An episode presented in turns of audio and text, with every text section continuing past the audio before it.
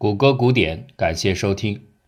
晏子二桃杀三士的故事，人所尽知。其相晏婴见齐景公，用计除掉公孙接、田开疆、古冶子三个莽夫。他让景公赐给三人两枚桃子，故意制造分配不均的矛盾。三人果然因各自夸口功劳多寡而起纷争，最后言语激辩之下，公孙接、田开疆先行自刎。公冶子随之。我看到这个故事，一直有一个引申的联想：如果这个故事的设定不是三个人，而是两个人，那么同样的套路，一桃杀二士这样的结局会出现吗？可能比较难。三个对手互相牵制的反应变化有趣而复杂，比较而言，两个人就会简单的多。他们很容易形成强烈的对立，而这样的明确性。反而让双方容易沉浸在稳定的对抗局面里，故此用一个桃挑逗两个人，估计双方会打骂起来，却不会发展到有人自杀的程度，因为顾不上啊，得打赢当前的嘴炮之战再说。博弈论上有所谓的三决斗问题，就是三个对手同时陷入一场决斗。这个问题之所以引起很多研究者的兴趣。是因为它能够作为很多真实博弈的基本模型，当然还有把三决斗进一步拓展为 n 个人决斗，这是进一步的升级。三决斗里常常提到的一种场景是三名枪手比赛绝杀，他们各自有自己的命中率，然后呢，按照事先制定好的规则和顺序逐次的开枪。问题就是要求出每一个参与者各自最有利的决策应该是什么。有趣之处在于，这样的三决斗问题里边，经常会出现反直觉的结论。比如，在有一些场景设定下，枪法最弱的那个枪手，最佳的策略应该是朝天放空枪，而不是瞄准其中某一名对手开火。想想看，这是为什么？还有一种变形会引发更有趣的博弈。公孙阶、田开疆、古冶子这三个人，起码都是实诚人。人家说自杀就真的自杀了。如果他们之中出现了骗子，又会怎样呢？嘴上说一套，实际做的是另外一套。会不会有人被晏婴收买，故意假装自杀，实际是在引诱别人？著名的拜占庭将军问题是这一类容许欺骗行为在内的博弈的典型代表。九个拜占庭将军分别带领一支部队围攻一座城，他们面临着两种策略。进攻或者撤退，九个人早有约定在先，分兵行动不是好谋略，所以大家要共同的进攻，或者呢共同撤退。他们将会遵守过半数人都同意的那个策略。由于相隔较远，九个人没有办法见面开会，只能通过彼此派出信使相互的传递消息。这九个人当中有八个是正常人，有一个是奸细，而八名正常者当中。恰好四个人同意进攻，四个人同意撤退。最后的决定实际上取决于那个骗子。如果奸细心中很清楚进攻是有利于拜占庭军的，那么作为骗子，他就可以做出如下的安排：告诉四个同意进攻的将军，他本人的意见是撤退；再告诉那四个同意撤退的将军，他本人的意见是进攻。这么一来，骗子就可以让原先主攻的部队撤退。而让其余的部队参战，以分裂军力的部署来伤害和打击拜占庭军。拜占庭将军是通信容错问题里的经典模型。分布式网络当中的节点就相当于那些将军，本来呢可以按照明确的规则用投票来制定决策，但是由于信道错误的不可避免，这就相当于引入了虚假的信息。那这个时候究竟该如何面对？最大程度的保障错误可以被容许，这是一个影响极为广泛的应用难题。回到二桃杀三士的典故，懂得这个道理的不光有古老的故事，还有最前沿的科学。这儿要提到一个较少听闻的概念，来自于凝聚态物理，叫量子自旋液体。这里边一听三个词儿，量子高深科学的当然渲染词儿，遇事不决，量子力学嘛。连诸葛孔明每次都称呼自己说“量如何如何”，自旋这个词儿熟了点儿，就是诸如电子这样的基本粒子绕自己的轴旋转。当然，这样说其实并不准确。准确一点来讲，可能有不少人也知道，这种叫做自旋的量子性质，并不是宏观意义上像地球那样的绕轴转动，它只是一种对角动量的刻画，由实验测量得出。但是，大部分人在想象自旋的时候，还是不由自主的会在心里播放一个转动着的小球的画面，这点倒也无所谓。最后一个词儿是液体，液体人们太熟悉了，可偏偏在这儿，液体并非日常所说的那种液体，它只是一种比喻，比喻像液体一样流动不停的某种物理象，就是物质的状态。量子自旋液体说的正是这样一种奇特的物理象。磁性是物质内部的众多原子，当其自旋方向主要是指电子轨道旋转去同一个指向时的宏观表现。平时大多数情况下，自旋的指向就像小箭头一样，在物质内部随机混乱的分布。整体上来看是没有任何方向占有优势的，所以呢也就不表现出磁性。这种无序分布很像空中游荡的空气分子。混乱而没有明显的流向，故此可以把这样的磁序比喻成气体。随着温度下降，材料内部的自旋小箭头突然开始排列成整齐的图案，有的时候是条纹状，有的时候是片状，有的时候像棋盘的方格。温度越低，不听话的自旋粒子就越稀少，大家好像全都进入了规则的排列，就像固体的排列一样。所以，这样的磁序可以类比为固体。那你可能就听出来了，前面有气体，这儿有固体，还差一个液体。自旋之所以能够渐渐地稳固下来，是有驱动因素的。这个因素和两个拧巴的人喜欢掐劲儿是类似的。当温度很低时，临近连接在一起的两个粒子，其自旋方向总是倾向于互相反着。如果一个向上挨着的那个就必然向下，这样当物质的颗粒排列在方格阵列里时，它们的自旋小指针靠左的一列如果向上，靠右的一列就朝下，顶上一层朝上，底下一层就向下，固定图案就这样呈现出来。但是，一九七三年，偏偏有一个叫菲利普·安德森的物理学家，他后来还拿到了诺贝尔奖，他就琢磨着一个刁钻的问题。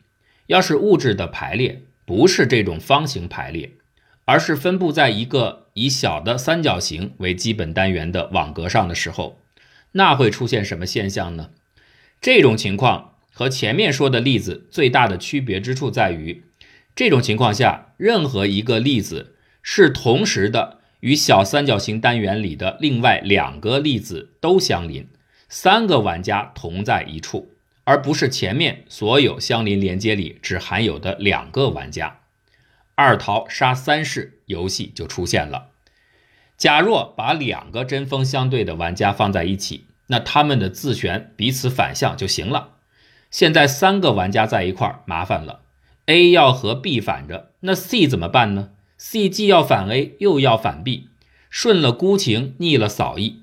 这个小小的三国杀实在无法同时安放三对需要共存的敌对关系，于是这三个自旋朝向就不停地摇头晃脑、震动不休。如此的流动不止的特性就被人们形容为像是磁序处在自旋的液体状态，故此就起名叫量子自旋液体。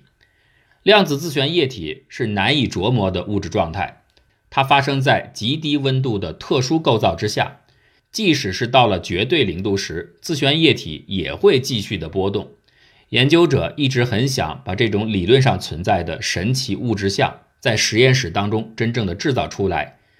几十年间，不同的科学团队不断宣称说看到了量子自旋液体的迹象，但这些都是间接痕迹。直到最近，哈佛大学的研究才取得重大突破。他们真正验证了量子自旋液体才会具有的一个重要特征。量子世界里还藏着很多古怪的东西，比如说有名的准粒子。所谓准粒子，它不是电子、光子、中子这样的明确的粒子，它是一种虚拟的粒子，一种想象的粒子，是对集体行为的一种描述。是特定条件下会发生互动的多个粒子的集合，而这个小集体有时候运作模式看起来像是一个想象当中的大个儿粒子在行动，所以呢就叫做准粒子。准粒子最典型的代表就是引起低温超导现象的库珀对儿。库珀对儿可不是具体的什么粒子，而是两个互相较着劲儿的自旋刚好相反的电子结合成对，它们俩咬得太紧、太专注了，以至于穿行晶格之间绝不会再与其他的核发生摩擦，电阻就这么消失了。所以库珀对儿恰好证明一逃杀不了二世，反而让他们不离不弃。要想更形象地理解集体准粒子这样的概念，我们可以从一件真实的事故说起。电网是连接用电负荷和供给的物理设施，在它的两端，供需始终要维持大体平衡。电网周波数是衡量电力平衡的关键指标，标准的周波数应该是五十上下，如果低于这个值，就意味着供电弱于耗电。长期的低周波运行对用电器和整个电网的健康都极为不利，甚至会影响到安全。所以，周波一旦低至一定的程度，部分用电负荷就会自动的解裂，也就是退出电网，减少用电。然而，在上个世纪七十年代，当时生产秩序的薄弱和生产纪律的混乱，让低周波电网运行反而成为了常态。人们反过来为了适应这一点。反倒是得关闭不少低周波下会自动解裂的保护装置，以免它们频繁的跳电没法使用。这就构成了武汉1972年727重大电力事故的基本背景。当年7月27日10点07分，丹江口水电厂向鄂东方向输送18万千瓦电力的丹汉一回线上一个保护开关做出误动作。由于丹江口电厂仅仅是单线并网，没有安全冗余，这样的一个失误，居然瞬间造成十八万千瓦电力脱离电网供应。